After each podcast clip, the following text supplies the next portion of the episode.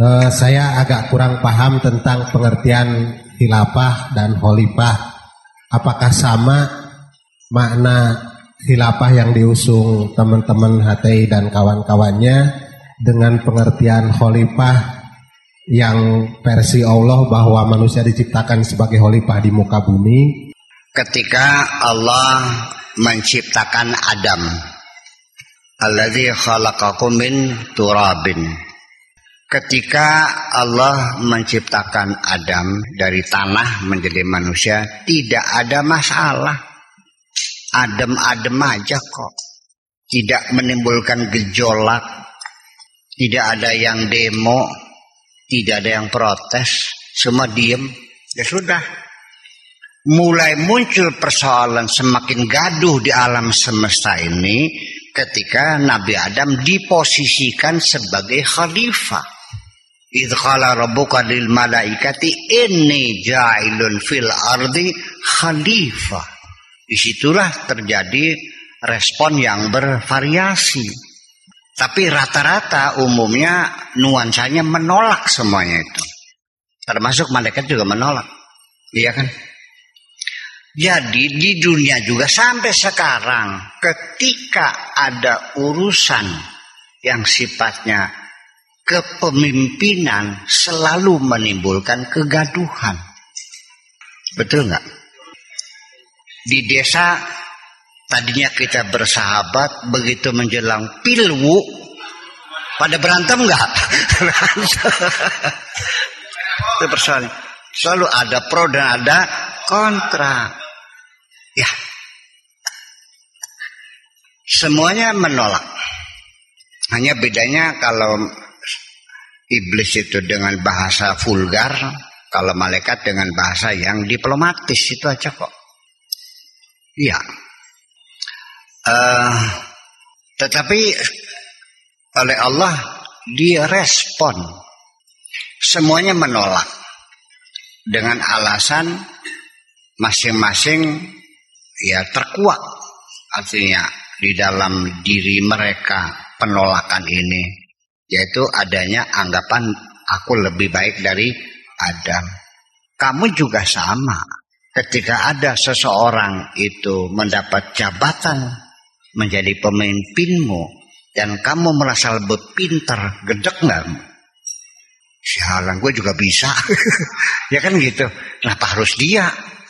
Dan kepatuhan kita berkurang kepada pimpinan yang tidak sesuai dengan keinginan kita. Apalagi kamunya kepengen jadi pimpinan. Ternyata yang terpilih orang ini ini manusiawi sekali loh. Sekali. Kubu yang terpilih ini lawannya nggak jadi ngopet terus nih. Iya selalu menjegal menghalang mempersulit segala macam. Betul nggak? Sampai akhir jabatan ya nggak ada isu. Itulah persoalannya. Jadi kembali lagi dapat dimaklumi ini sangat manusiawi sekali. Tetapi Allah e, membuktikan kepada e, para malaikat yang ada oke okay, kalau begitu saya buktikan. Allah tahu sebabnya mereka keberatan karena mereka tidak melihat potensi yang dimiliki oleh Adam. Dari tanahnya Fuh. ya kan gitu. Adam dikasih kecerdasan ilmu pengetahuan. Wa alama adamal asma'a kullah. Tuma aradahum alal malaikat. Udah pinter, di situ kan di, disayembarakan, diperlombakan. Cerdas cermat, kan gitu. Ambiuni bi asma'i haulai. In kuntum sadiqin. Sok malaikat apa ini? Nyaho. Iya naon? Terterang. Iya naon? Ngerti. Nah, begitu melihat malaikat menyerah subhanaka la ilma lana illa ma'alam tanah ngaku goblok dan Adam menjawab semuanya bla bla bla bla bla bla semuanya malaikat itu melongo oh pintar Fasajadu malaikat karena memang jiwanya baik melihat Adam punya kelebihan yang luar biasa dia mengakui kelebihan orang lain Tapi dasar iblis itu orangnya sombong, tidak pernah mengakui kelebihan orang lain. Sampai sekarang siapa pun yang jiwanya sombong sulit mengakui kelebihan orang lain. Dan orang sombong itu selalu goblok. Sepinter-pinternya orang ketika kesombongannya sedang ngamuk langsung drop menjadi goblok. Semua pikirannya off semuanya. Mari kita buktikan. Apa alasannya? Allah begitu adilnya dipanggil baik-baik aja. Malek si iblis nih. Yang pada sujud dia masih melangkeri, kata pinggang. Matanya melotot saja.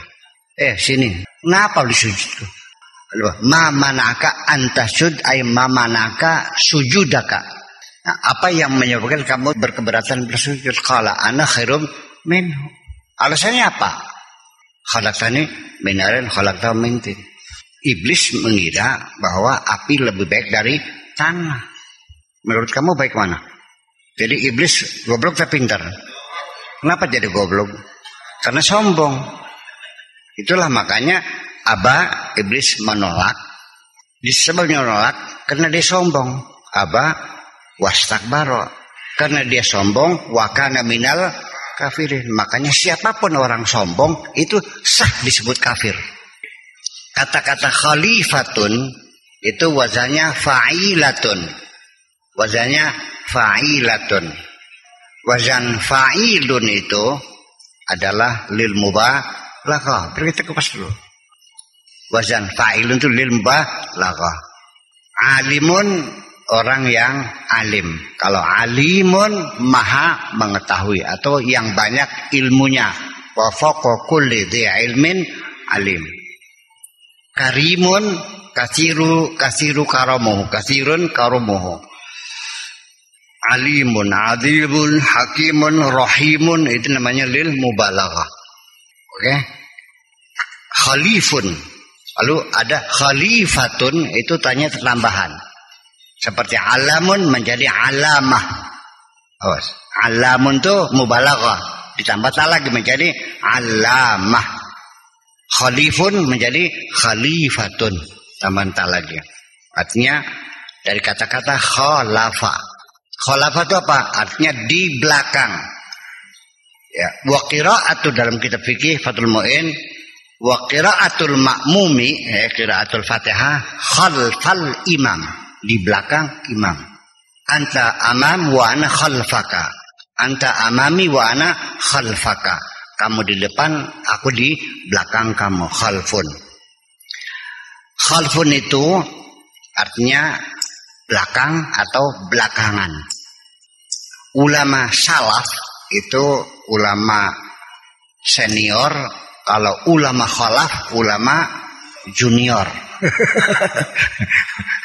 ulama dulu, ulama se sekarang khalaf. Iya. Tetapi kalau wajahnya khilafun menjadi persengketaan. Kalau ikhtilafun maknanya perbedaan. Ya, ini bisa ratusan konjugasi kita seungkapkan. Tapi waktu udah malam juga sih. Iya kan? Iya, tetapi pada akhirnya bahwa lafadz khalifah itu apakah maknanya seperti itu? Nah, ketika Nabi meninggal itu yang dipertanyakan man khalifatuhu itu artinya siapa yang menggantikan kanjeng Nabi. Jadi istilah khalifah itu adalah maknanya khalifatu Rasulillah bukan khalifatullah, khalifatu Rasulillah. Kalau khalifatullah mak Nabi Adam itu tuh. Kalau pemimpin setelah Nabi namanya Khalifatul Rasulillah. Abu Bakar. Umarnya Khalifatu Khalifati Rasulillah. Usmanya Khalifatu Khalifati Khalifati Rasulillah. Sayyidina Ali namanya Khalifatu Khalifati Khalifati Rasulillah. Nah, kalau kamu sekarang, nah berapa ribu tuh Khalifatu Khalifatu Khalifatu. Nah, jadi sampai sekarang tentang kepemimpinan lebih sendiri bahwa Nabi bukan raja. Dan Nabi tidak pernah e, menunjuk suksesi siapa yang menggantikannya. Kalau Nabi sempat membuat surat wasiat yang pernah dia minta, minta pulpen, minta kertas, lalu ditulis setelah saya si Anu yang jadi. Tidak akan terjadi perpecahan seperti ini. Ya karena sekalipun khalifah yang terdapat gara-gara rebutan khalifah inilah maka persatuan umat Islam sejak Nabi meninggal detik pertama sudah pecah kongsi sampai sekarang. Umat Islam saling bunuh membunuh sampai sekarang sangat menyedihkan sekali dan banjir darah. Dan semua khalifah-khalifah itu semuanya matinya mati beli sebaine. Mati yang tidak wajar mengenaskan semuanya. Lalu apakah Anda bercita-cita ingin membuat negara seperti itu yang banjir darah ini? Wis enak Pancasila sekarang. iya kan iyalah. Itu. Yang penting begini aja lah uh, saya tidak alergi dengan istilah-istilah begitu karena saya yakin orang yang mengatakan khalifah saya belum yakin dia juga paham makna khalifah itu. Tiap hari imam bilang apa? Ittaqullah, ittaqullah, usikum wa iyaya. Ternyata begitu saya tanya mana yang takwa nggak paham juga kok. Tiap hari diomong tapi nggak paham. Ya kan? Nah ini jadi masalah. Jadi beginilah pada akhirnya mah Intinya saya paham. Nabi Muhammad itu, Islam itu tidak pernah menentukan sistem pemerintahan. Tidak berbicara apakah khilafah, apakah republik, apakah imbriatoria, apakah imamah, apakah mamlakah, nggak ada masalah. Hanya dua yang menjadi tuntutan pesan utama Islam itu keadilan sosial dan supremasi hukum. Itu aja. Iya dong. Apa pun negaranya. Jadi kita jangan tertipu dengan simbol-simbol yang manis itu. Sekalipun namanya wakil Tuhan lah katakanlah al-imamul a'zam umpamanya al-imamul a'zamanya tapi kalau ternyata tidak bisa dibuktikan supremasi hukum ditegakkan dengan benar dan keadilan sosial tidak terbukti, nonsen semuanya. Lah ya, sekarang saya nanya, negara umumnya ada dua lah, ada kerajaan ada republik. Mana negara-negara yang lebih stabil, republik atau kerajaan? Kerajaan kok. Kenapa? Ada tokoh pemersatu. Sekalipun kerajaan tidak mesti raja diktator, malah justru Inggris, Belanda itu Belgia, Skandinavia, banyak Skandinavia di apa namanya di Swedia dan sebagainya itu ada raja jadi di Denmark. Raja ada rajanya. Tapi sangat demokrasi aja. Betul nggak? Libya, presiden kan? Saddam Hussein, presiden kan? Bashar Assad presiden kan? Apalagi Abdullah Saleh presiden kan? Mana yang lebih demokrasi?